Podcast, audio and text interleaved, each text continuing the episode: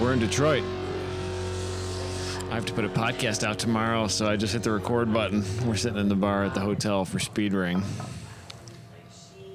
I'm with a bunch of my dudes. I'm with Sean from Grid Life. dude. I'm with Hey. Mike from Grid Life. I'm with Chris Sullivan, the delicious photographer over there, who's got the worst pictures on his phone you've ever seen. The, the debauchery. The composition's beautiful. Oh, it's Content's beautiful. questionable. Shoots beautiful automotive photography. He also shoots nightclubs. There's very interesting things on his phone. And I'm with Gary Cummings. What's up, Gary? Hey, Gary is, is he hails from Atlanta, y'all. and he's got a little bit of that drawl, uh, but he lived abroad for many many years. 917. Uh, yeah, there's Porsche 917. What do you know about Porsche 917s, Gary? Not a whole lot. No? A little bit before the time. First motor race I ever went to with my dad was 1969 on a track outside of Munich, Germany. What? And, s- and somewhere I had pictures of these wedge shaped cars at the end of the day going blasting by, but unfortunately I lost them a long time ago. when? Uh, so Gary, you you spent about what 25 years abroad, Yeah. working on race teams. Uh, yeah, left the States. Always wanted to race in, in Europe. Okay. and uh, was at Le Mans the first time in 1980, and then uh, 81, 82, 84. So we finished uh, second in 84 and At Lama. second in Le No big Mans deal. with the swap shop. And uh, just a couple, Mike Colucci and myself worked on the car basically, and a little bitty tiny team at that point. And uh, And for reference, you're uh, you're a consultant and you're working with us at Grid Life now. Yes, Which that's is correct. very strange. I know. so stay in school, kids. Yeah.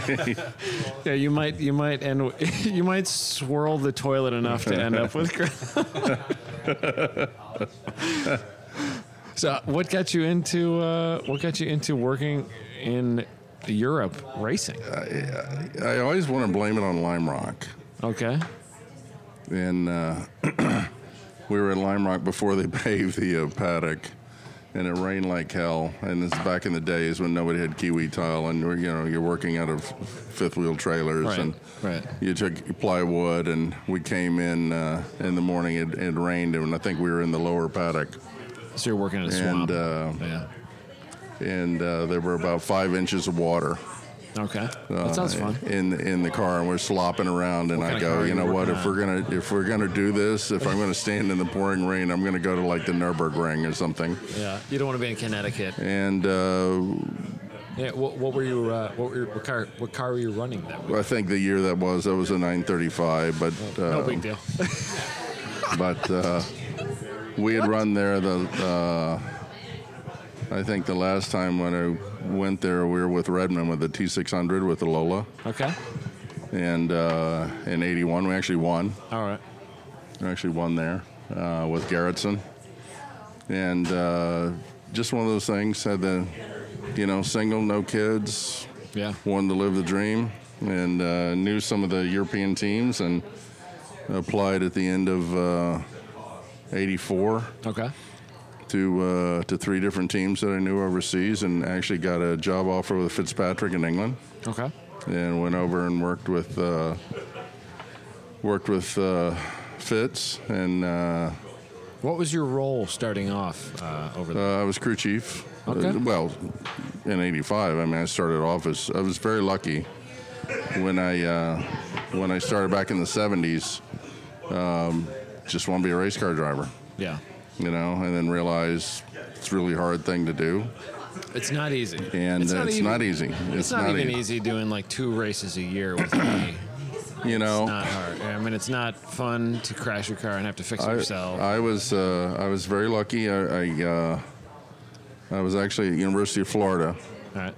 and uh, a buddy of mine raced offshore powerboats, and he raced powerboats uh, with Preston Hen, and Preston at that point was racing offshore powerboats, and Preston had bought a, uh, a 365 GTB Daytona Okay. race car, and it had raced at Le Mans in the early 70s, and old blue, it was blue, and um, they wanted to race it at Daytona and I've been in SCCA with Hal Solomon, Uh, he was the buddy, and I was up at Gainesville at U of F, and he said, "Hey, we're putting together a little team. Why don't you come over?" And uh, you know, I was real enthusiastic and kind of didn't know what I was going to do in school. Just and willing to uh, lend a hand. Huh? lend a hand, Yeah. and um, Preston offered me a job, and uh, I went down to Fort Lauderdale, worked on the offshore powerboat team. What kind of uh, drivetrains and everything were those things running back then? Uh, we had some really trick guys uh, that had worked at Mercury. And we were running uh, 494s, twin 494s, and then we Big went GM to 505, great big Lucas injection, you know, What year is this? 15 inch stacks. This is uh, 78. Big Hillborn injection. and Yeah, everything? great, Oh, great, that's big, great, rad. big stuff. I mean, massive gobs of torque. Yeah. And the uh, we had a diner room, and the diner room, I mean, just the building shook when you had one of those things What kind on of the. power were they making? Oh, thousand horsepower. Uh, no, they weren't. They were just normally injected, and because of the, it's really hard to do it in a boat because you're just constantly on and off the throttle all the time. All those guys had a lot of drivetrain issues. Okay. Yeah, stuff would break from. Um, and the- and that's why in in in powerboat racing the driver's not the star it's the throttle one Okay. you know the guy who trims the boat and keeps it from spinning out and yeah. and uh, and digging in or nosing in and who can control the motor especially that- when it's a rough race The driver and the throttle guy are different guys. yeah Oof. well in some cases back in those days you had three guys you had a navigator as well you know Okay. when you're doing longer races like to the I, I Bahamas or literally something know nothing about this stuff. Yeah, it was. It's a weird thing. It wasn't very rewarding for me because you Yeah. work on the boat and it goes away and you don't ever see it again. Yeah, you and know, you're standing It's- on a dock waiting it for sinks stuff or it to break. blows up and somebody tows it in. So um, it wasn't very exciting uh, at that point. But Yeah. Preston made a decision that he wanted to go car racing, and it was basically overnight. And um, we had actually bought an AMC Pacer that was the listen, listen. This is gonna be a good story. This was a good story. It was the it was the ex Howdy Homes. It was the ex Howdy Homes Yeah. Easy Wider Rolling Paper sponsored Pacer that was I have brown. totally seen a picture of that car. Yes, I have pictures Yeah. of the car. It was brown and white. And Rolling uh, papers, pacer. right. and so we bought the Pacer and we wound up taking it to Daytona for the pre race before the 24 hour Okay. and uh, to run it in the RS series. And Preston at that point wanted to do something better. And I remember we were working on the car and he went off. I think we had the Daytona was there as well. He went off and came back about an hour later and told his wife and told myself I was his first full-time mechanic. Al Roberts worked with him Okay. with the Ferraris, but I was the first full-time car mechanic he had. And we, he's smiling, and he said, "What'd you do?" And he said, "I just went over and bought myself a race car." Cool. And we said, "What? What do you mean?" And he says, "I just bought the backup car to the Interscope car, one of Angias's and Ted Fields' car. Okay. What kind of And- car was that? Uh, it was a 935. Yeah. No big deal. So one of the black 935s. Just one of the coolest Porsches ever made. So- It's no problem.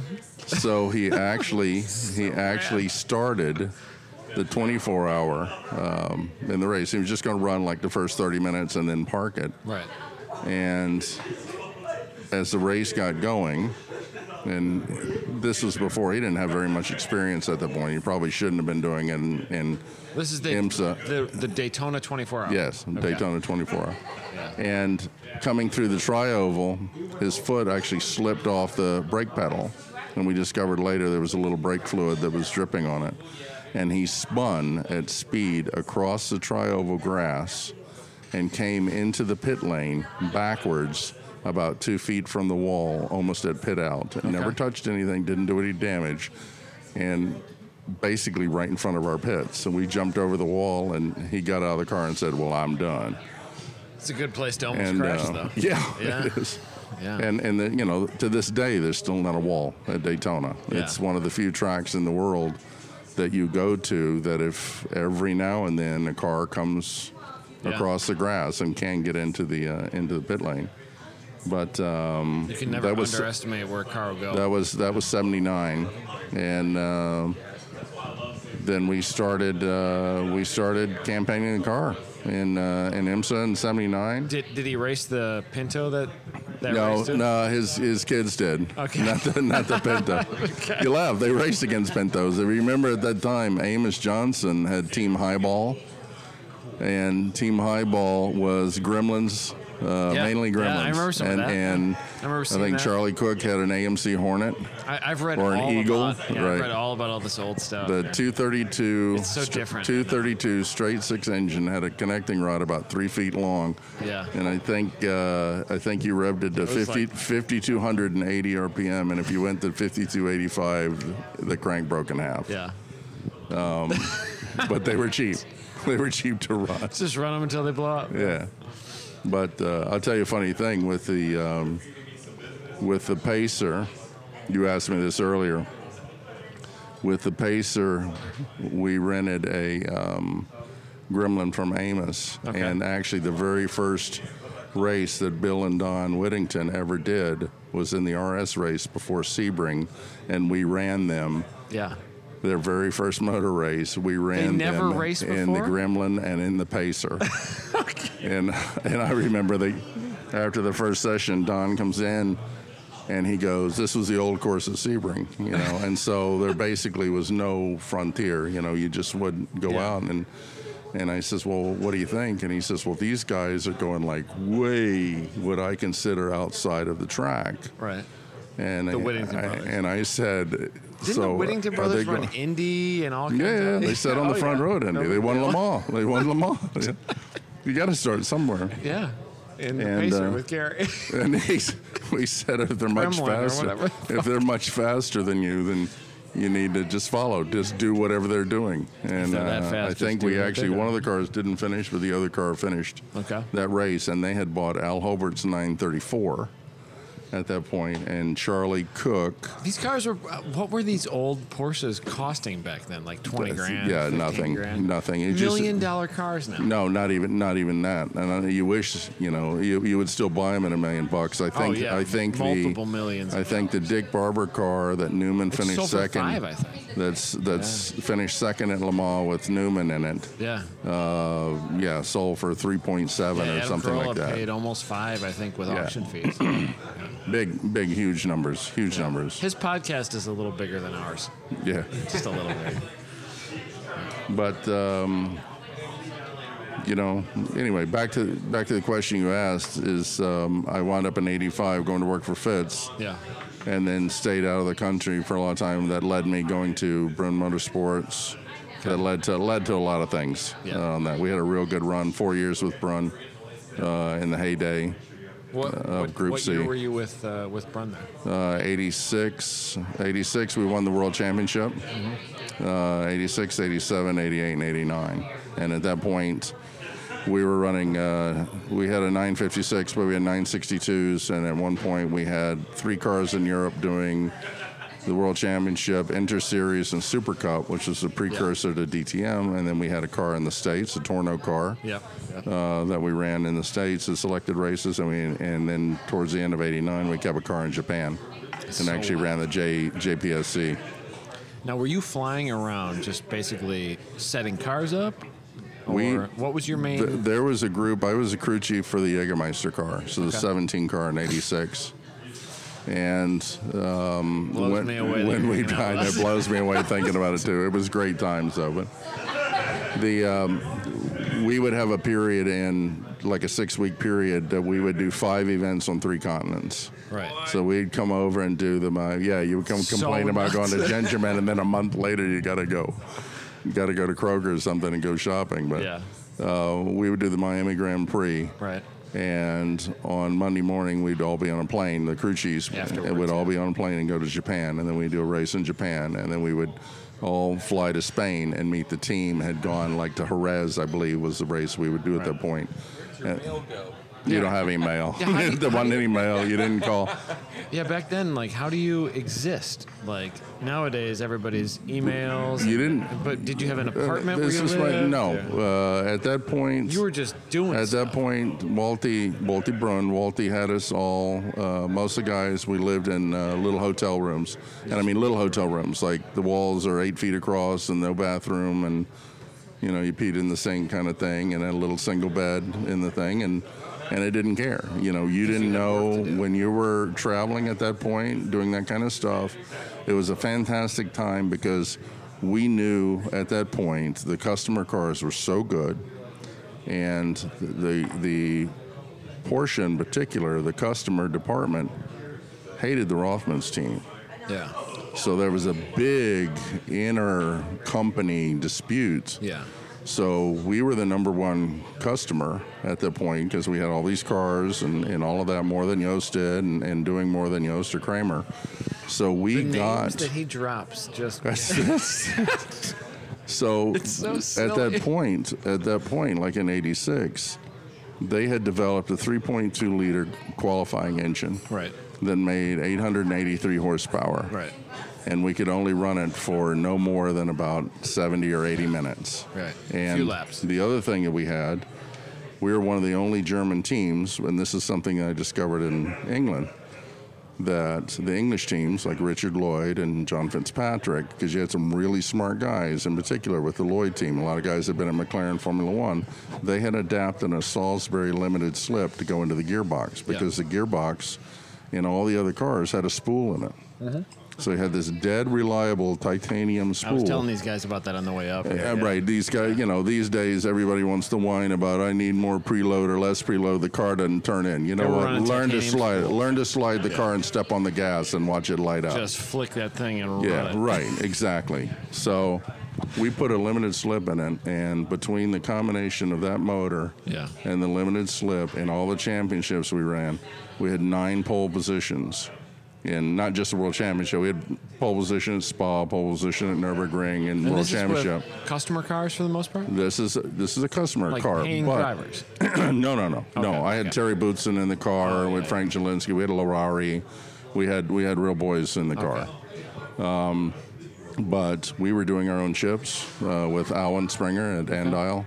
So we had gotten the customer. You know, the the student had become the teacher. Yeah. um, you were really developing these. We were really developing the cars. They You speaking of that differential, you told me a story when after Grid Life South uh, about uh, Peter Falk. about pushing the car through the paddock. is a- after at, at Spa we sat on pole. Right.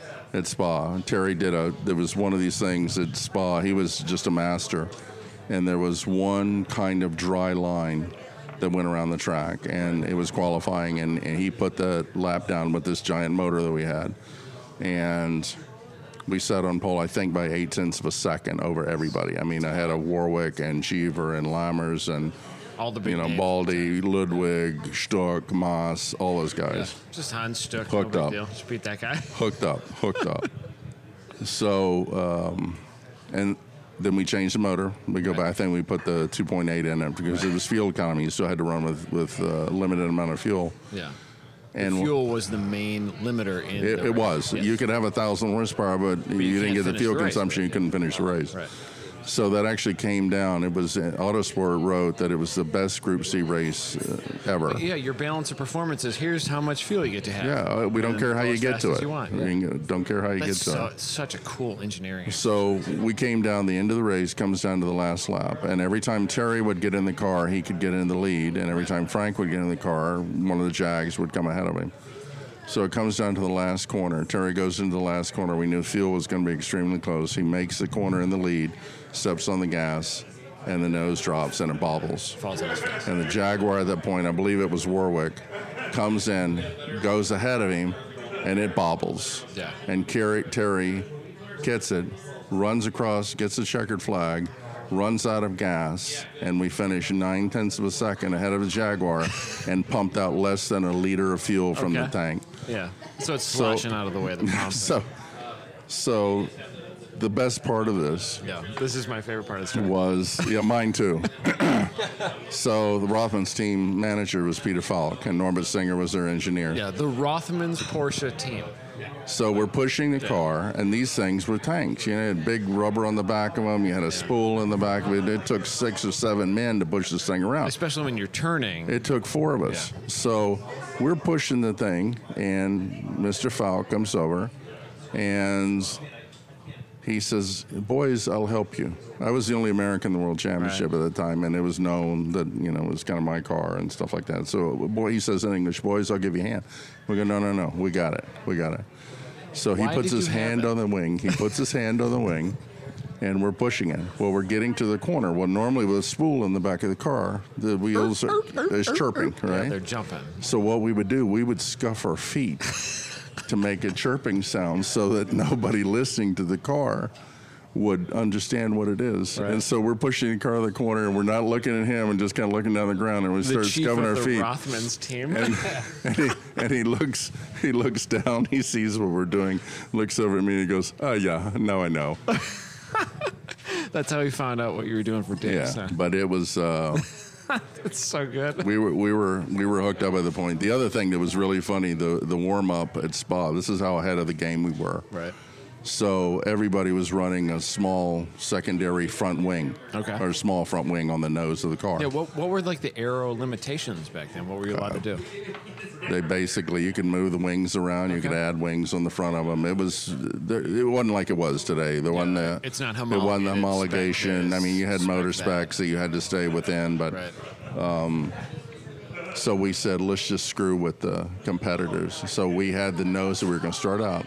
So before the warm up, we made fake wing plates and put like an old Spad biplane wing on the front of it.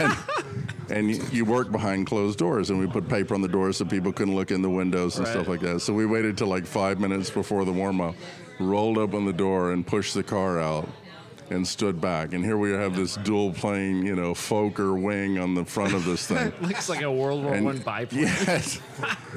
and you had everybody. I mean, um, Tony Southgate came down, the engineer from the or the designer of the Jaguar. Everybody was standing there looking at it, and then about 60 seconds before we go, we pop the pins out and stick the real nose on the thing. Yeah. But yeah, it was great. It was great times. That's it really so was. It really was some It's of the such best. a different professional racing series than we have now. Yeah, You know? it was, and you know, you did you did this in the shop. We had two guys per car. Mm-hmm.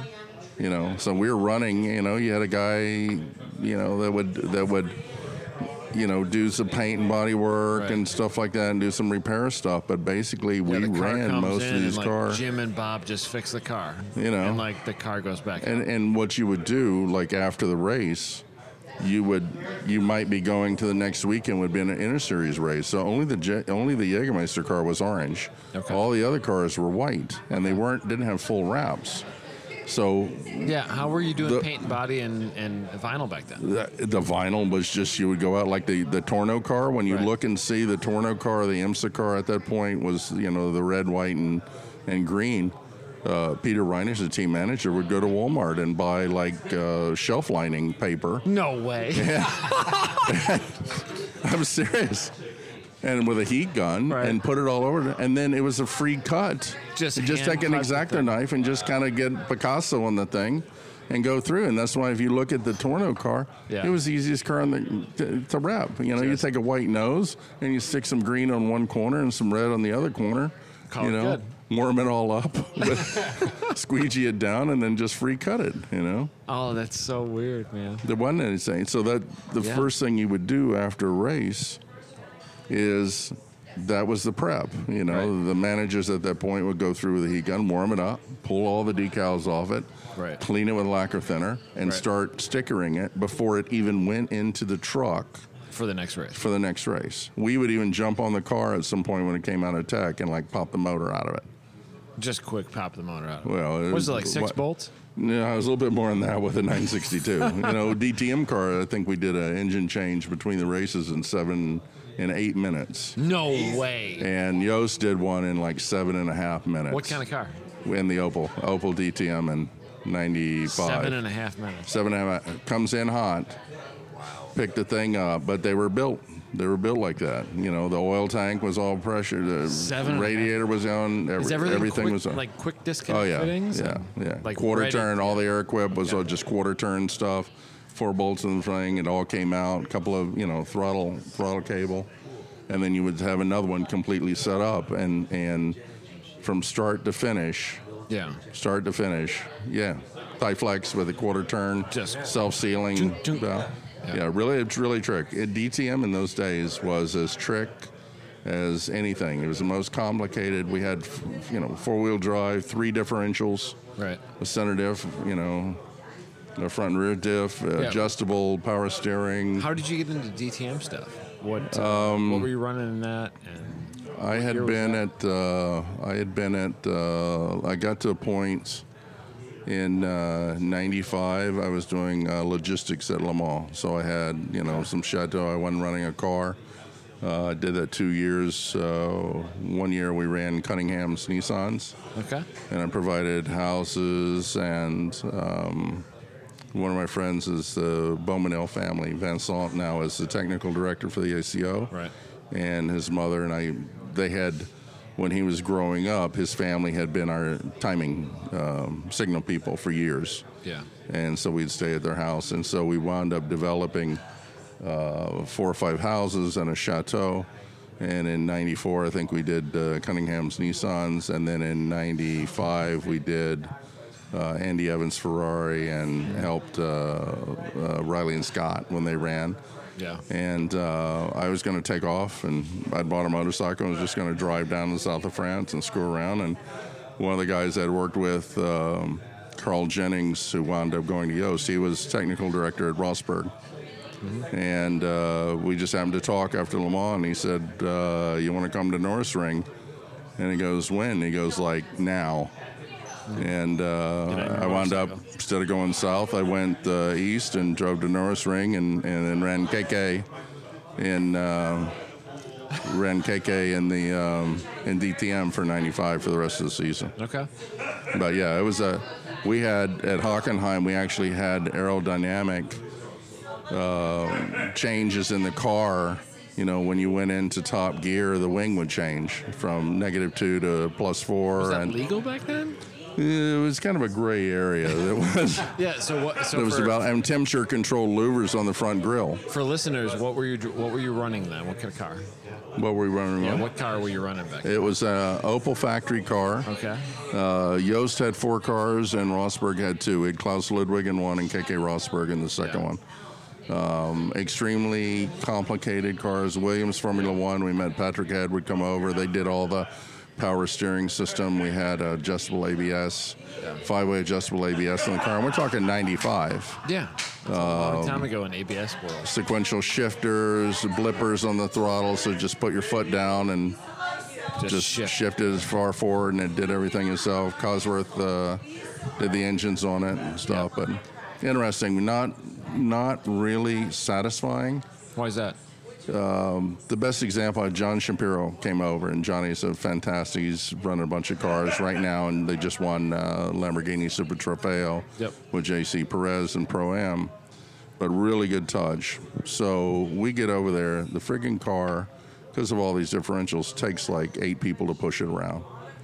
And so it's about the second, about the second race, and we had a. Um, the crew chief on the car was a Williams Formula One guy, but he really wasn't very good, as a lot of Formula One guys are. They're very specified, Yeah, they're- specific in what they do. Yeah.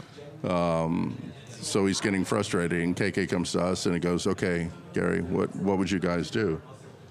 And we go, "Look, this thing's a tank. You know, it's like a G wagon." I says, "You know," I says, "What would you do?" And I says, "If we were in the states, we'd loosen the diffs up." Yeah. You got a horrible mid corner understeer because the thing wants to go straight and climb a mountain. Right. So we weren't allowed to touch the transmission.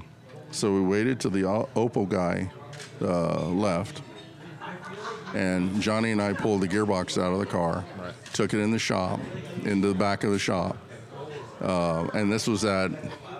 I forget the racetrack we were at. But anyway, we're at a racetrack when we do this. We get into a room, lock the door, Right. and the team leaves, and we stay there and pull the three diffs out of this thing the center diff and the front and rear diff. Take the diffs of all apart, sand it, take the shims out of it, get Just this play thing with down the to shims. about 45 pounds of preload or something. Right. Put it all back together again, stick it back in the car, and we're done like at four o'clock in the morning. A DTM car. DTM car. Yeah. So nobody knows this except they the team hate it. manager. Team manager, Carl at the Carl Jennings at the point. He was technical director. Right. Johnny and myself. Car goes out in the morning. In the first session, KK is almost nine tenths of a second faster. right now, the So you car didn't- goes around the corner. You, didn't know? make bad changes. So he comes back in. He's got a big smile on his face and goes, "Okay, what's the next thing you do?" This is that you got no droop in this thing, you know, Yeah. in the back. Let's put some droop. Let's put a you know a little bit longer rods on this thing. Let's get some compliance in it. Get these make these tires work. right. So we start working on that. We run the second session. We're going quicker. All of a sudden, here comes over the Opel engineers. So they got a big, giant dialed torque wrench, and they go, and we don't know who who squealed. And he said, "We want to check some stuff. What do you want to check? Well, we want to check some preloads." So they started checking the preloads. So they're they're putting torque wrenches. They're on putting wheels, torque wrenches trying- on the on turning them, trying the hubs to and feel turning how the they dip. hubs and realizing that that it's not what it's supposed to be. Right. So KK, the team manager, Carl, myself get pulled into the motorhome. Right. The head guys from Opel were there, and they said, "What have you done?" And we kind of hemmed and hawed a little bit, and we said, uh, "We loosened loosened up the diffs." Why? Who told you to do this? Uh, nobody. You know, our years of experience told us to do this. You're not allowed to do this Why aren't you allowed to do that? because it's this is about Opel money, and you will do what Opel says that you must do. Oh. This is not a series thing. No, is all no, no, no. This was this was you- it works cars, Right. and so That's why you. they locked made the it garage clear. door. They made it clear to us, and we had to wait. We, I mean, we knew we weren't supposed to do it, but it's one of those things. So the final word that I got before I was told to leave the trailer was, "But we went faster," and they said that's not the point. The point is, you weren't supposed to touch the gearbox. Right. So it got to the point where they basically said that if you ever do this again, we'll take the entire deal away from you. That's how Really? serious they were about it. It wasn't about winning. So, yeah, what's well, they're going not on? anymore. They're not anymore. Yeah. and, uh, you know, and at that point, we did win, you know, that year. I think we won with Klaus once or twice or something. But, I mean, basically, Mercedes was kicking their ass at that Right. point. It was Yeah, so Mercedes. what was the main Alpha. point for them? Like, I, we, I don't know. I, it just to this egos day, of the I- engineers, I, I or- think a little bit of that. Right. It was a little bit of that. wow, And and you know the funny thing is, that's not how you build. like I a said, this was the part that was unsatisfying because Yeah. with Porsche, all the years that we ra- raced with Porsche, because it was at that point it was a customer program versus a works program. Right. But I mean, we moved the rear wing around. You know, later on in the 89, 90, 91, my home track became Fuji in Japan. So I had a 200 mile an hour test track on yeah. it. So we would cha- move the main plane, move the main plane of the big deal, wing just forward six or Fuji. seven, six or seven, you know, inches forward. Really? Oh yeah. When we when we set the car up to go to Le Mans '90, the first year with the chicanes, Right. we went there. There was only two teams that went with with high downforce, us and Brun. Okay. And we wound up with Tiffany Dell, David Sears, and Anthony Reed finishing third and running down the Jaguars at the Tiff end. Nadell. Yeah, That's pretty cool. yeah. Tiff's, Tiff's a great guy, but you know, not three, not three Yeah. superstars. You know, it wasn't three Formula One guys. Right. It was three good, serious guys, but you know, not a blistering pace. so, But it, but you know, th- and at that point, we were told before the race, Porsche said you need to change the bodywork back, and we said we've done the numbers. We have a different works wing on the better." back. It's in a different shape. It's got a different core. We Right. know that the fuel will make it. We're we're not doing it. was Porsche supportive of that? Or No, not in the beginning, but then they were happy as hell Well, at the yeah, end of it when and said we everybody made the right wins, decision. That's cool. Yeah. So, how did how did from the mid '90s to now? Like, what was your transition into uh, working with us? Why are you here, Gary? Uh, I know, I know. It's, yeah. What what, what did you do after you ran DTM car? I, t- um, I, s- I stopped racing in uh, after Le Mans '96, okay. and uh, went off and did something else for a while. Okay. And in uh, I, two- I, I want. I've heard about the something else stuff. I kind of want to do a full podcast on that. Uh, no, we can't do full podcast on it. But it basically wound up in Central America and Africa for about 13 years. It's so bizarre. and and I wound up I wound up I'm good friends with Mark Raffoff, Yeah. and at that point, uh, Mark was technical director um, at Grand Am, Okay. and they wanted a series manager, and I wound up coming back and became uh, Rolex series manager for uh, seven years, and then was IMSA series manager uh, at the merger with ALMS, and. Um, Now you're at a bar with us in Detroit. That's right. At least I got you out of the racetrack before midnight. That's right. I had a question. But- that's probably a whole nother podcast in itself. Yeah.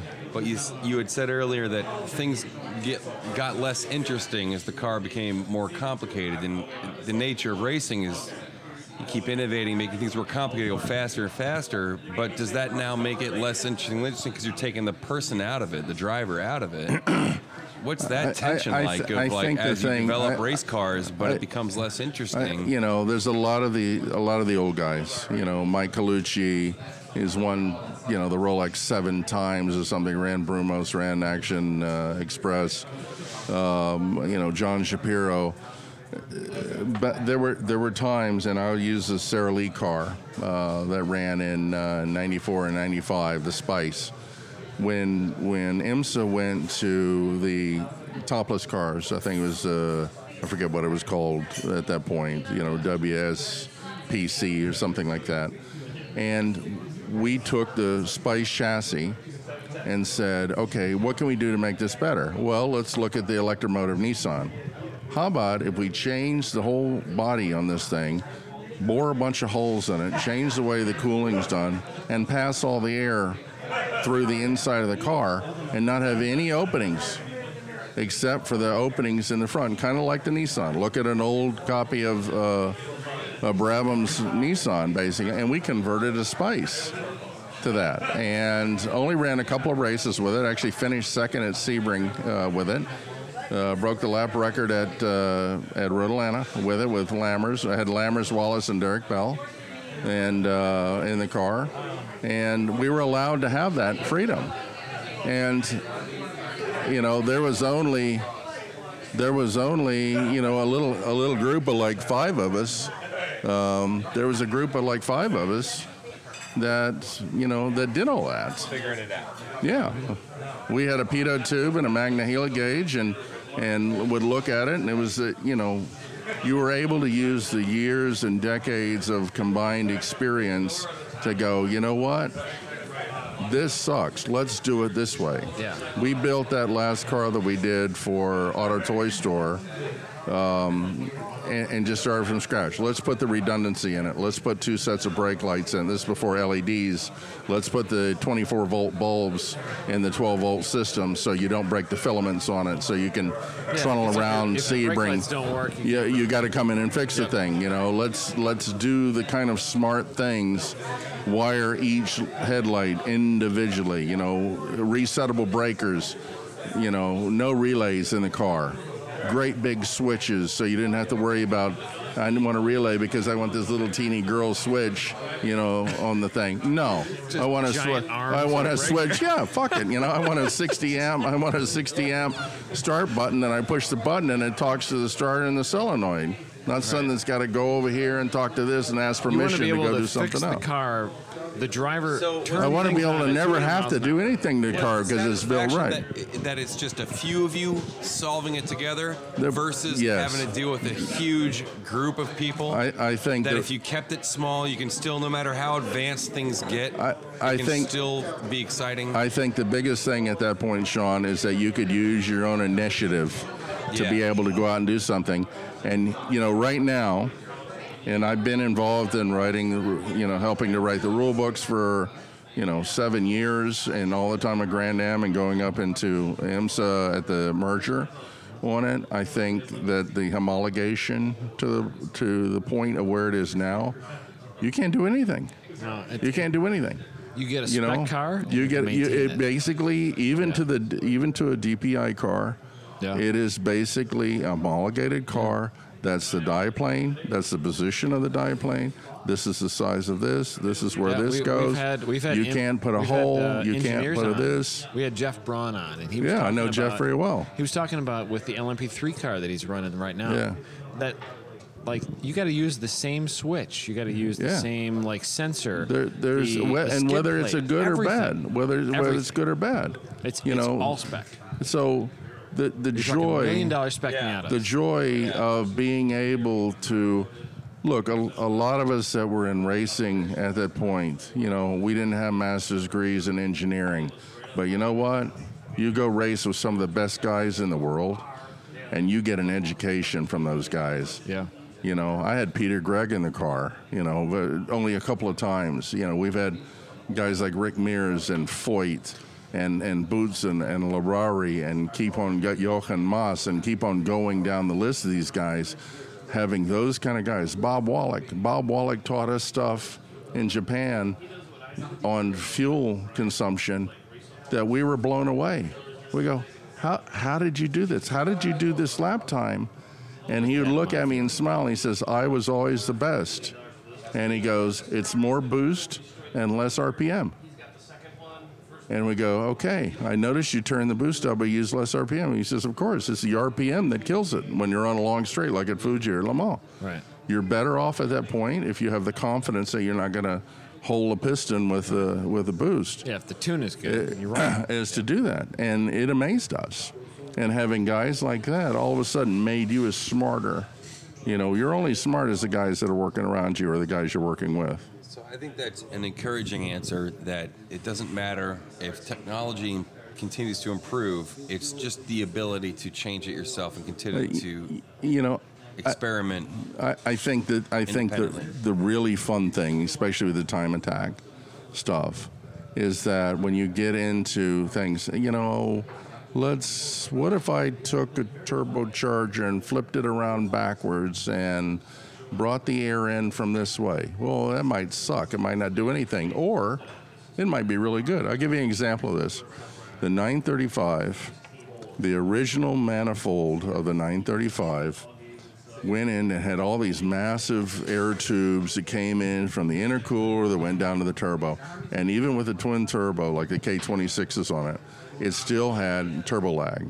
Okay? Right. Jerry Woods to Jerry's out in California, and to this day is one of the smartest guys when it comes to thinking about stuff. Was the first guy that I know of said, "Huh, why couldn't we just take the standard big cast manifold and flip it around, and I can eliminate about five feet That's a of lot. intercooler That's a tubing, lot, yeah. and just go whoop down to the turbo and down to here and be done." And we did it. You know, you could do that kind of Yeah, you were stuff. allowed to do that. You were allowed to do that kind You of didn't stuff. have a homologated part. you didn't that had have to be somebody that said, "This is what that." you're going to do." It doesn't matter if it's good or bad, and and that's to me that's one of the things right now. You've lost that inventive spirit. You know, this is what it is. It's been decided by the series, by the sanctioning body, by the agreement with the with the manufacturer that this is how the car is going to be presented, and that's what it is.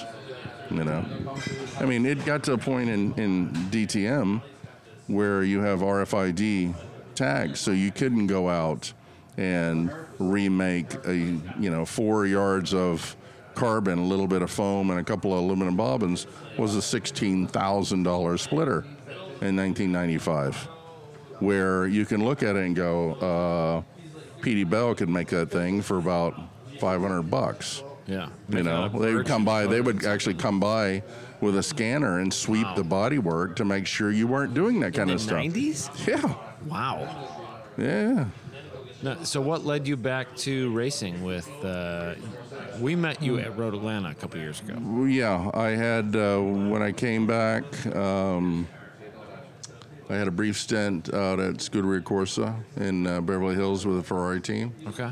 and um, I had an opportunity. I kind of wanted to get off the road. I think we had 11 events in April. Okay.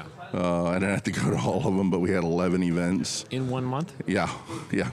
There was like Tuesday at Thunder Hill, Wednesday at Thermal, three cars in PWC, one car ready for Le Mans, one car in IMSA. Yeah. And it was a madhouse. And uh, I got an opportunity to go to Ritalana for, for three years Okay. where I met you guys. I think the interesting thing for me is I see you guys have put a lot of the fun back in, into racing. And yes, it's serious. And yes, you had to be careful because people are going fast.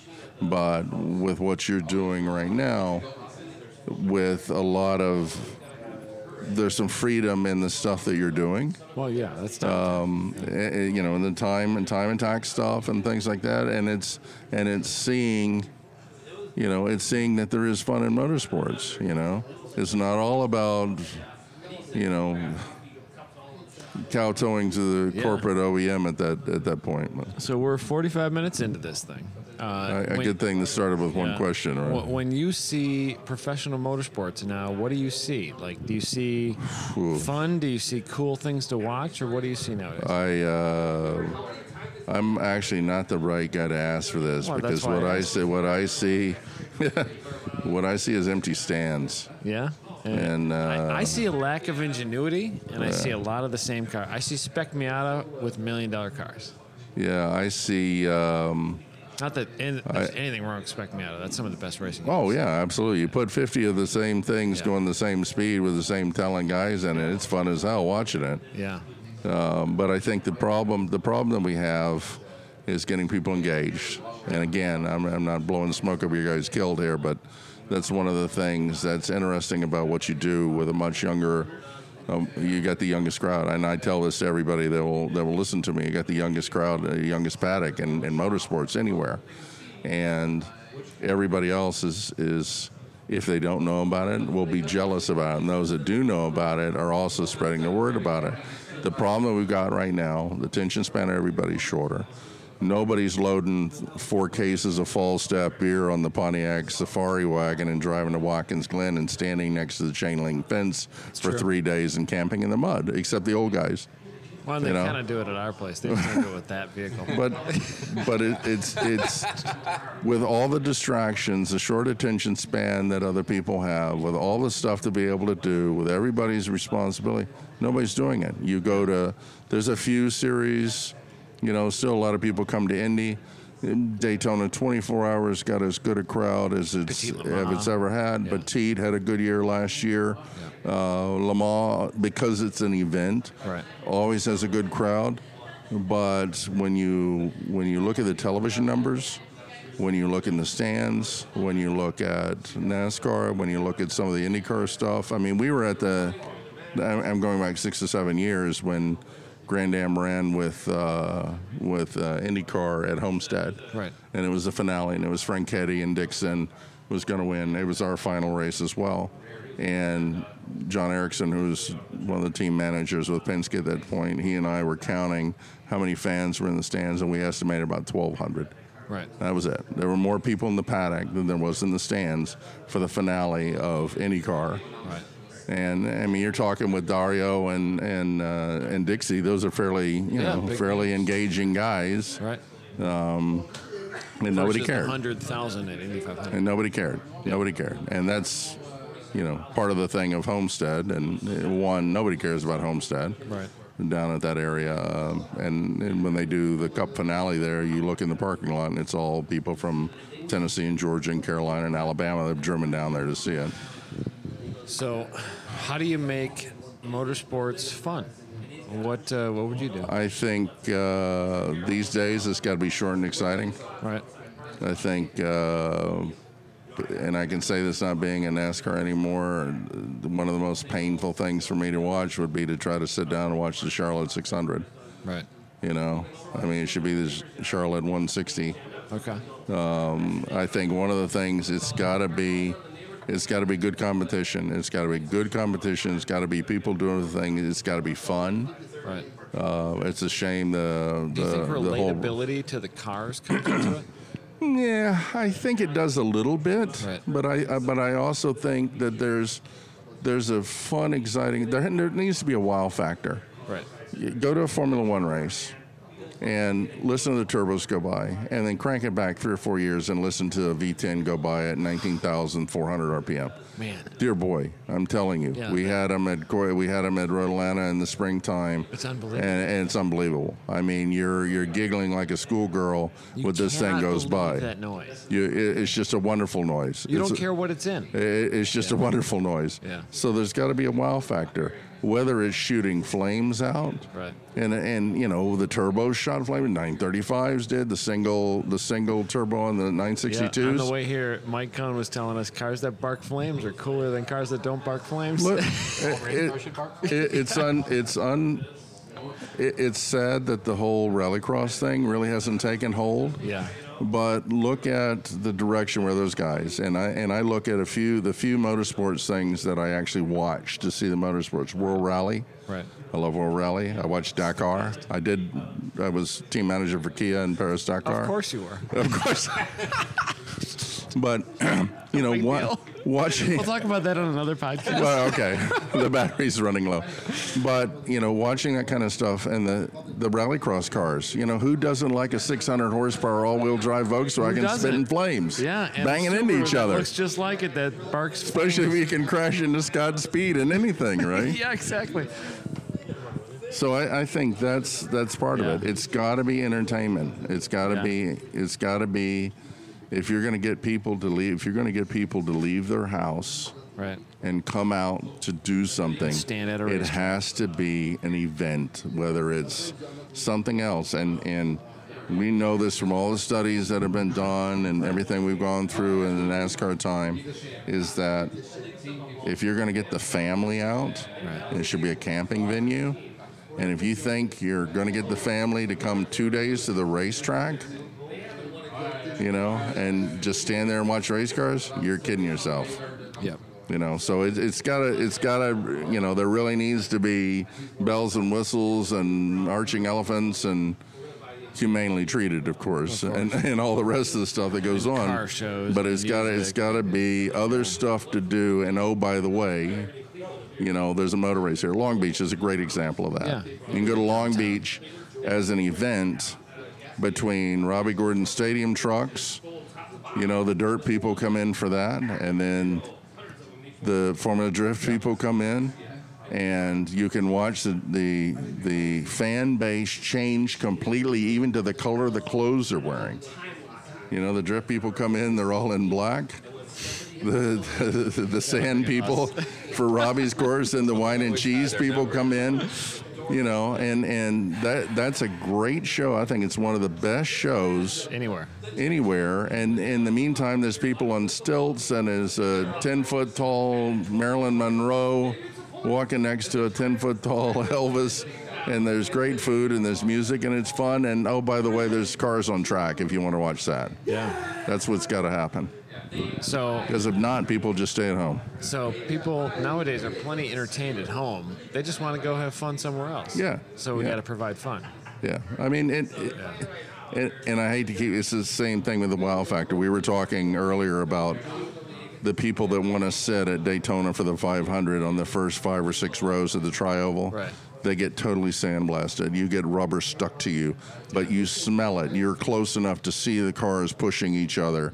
You know, Yeah. you can't see, smell, and hear that on TV No, you can't. you know and if you can't get the fan base close enough to see that kind of stuff Yeah.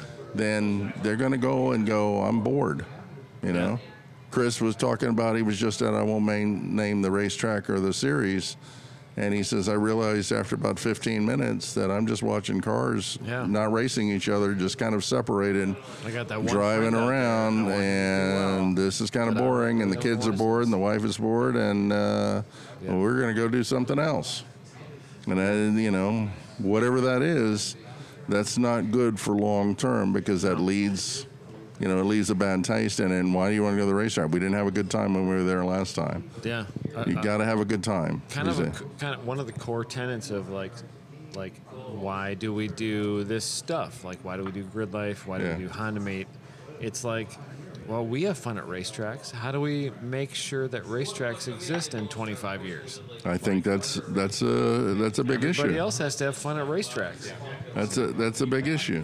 Yeah, yeah, you You gotta, know, you gotta change. racetracks racetracks rely on people buying tickets. If you're not getting TV money, people need to be buying tickets. You need to put seats, you know, people in seats, butts in TV money seats. is hard to get nowadays. TV money is hard to get, A lot and of times you gotta pay them. And when you're looking at those kind of things, how do you get people to leave their house? If I can sit, like if I can sit on my couch and have my kitchen Yeah. and my bathroom and my, you know, fuzzy slippers on and the dog's head on my Nice. lap and It sit was hard there to and leave have my eight- house this morning. 18,000 18,000 channels of cable and internet. My kid is way cuter than a bunch of time attack cars, but I came anyway. Yeah, yeah. Well, that's all right. They spit Like, flames. You've got a note from your daughter on your race race car that says, Yeah. "I loved working on this race car with you, Daddy." Yeah, I do have that note on my race car. Yeah. yeah. Well, I uh, I appreciate you coming on, Garrett. We should probably put you to bed. You've been up for like 30 hours. Yeah, something like and that. We're Feels into like this thing it. for almost an hour. So Yeah, that was cool. Uh, thanks we'll- for uh, we'll have to thanks do it for again, asking. we man. got some good stories. We'll get yeah, back together yeah, again. we'll do it again. We'll do- Yeah, okay. Uh, yeah, we we had a we had a suggestion from Sean here about. Uh, uh, in the future, why don't you just do a podcast with Gary? And it says, "Hey Gary, pull out your Rolodex. Let's call someone." we uh, yeah, act- actually we can't actually do that, and there are actually some numbers you don't get to see. yeah. I so would- I, uh, would- I, would- yeah. I would, uh, I would, in the future, like to bother some of your friends. you know, some you know there there are some guys that will uh, that would actually be fun No, to we, do that. Uh, I'm glad we know Gary, and I'm glad Gary thinks grid life is fun. G- Gary is my new favorite toy. All right, Great. All right, buddy. We'll uh, we'll talk to you guys. Thanks, soon. guys. Good night.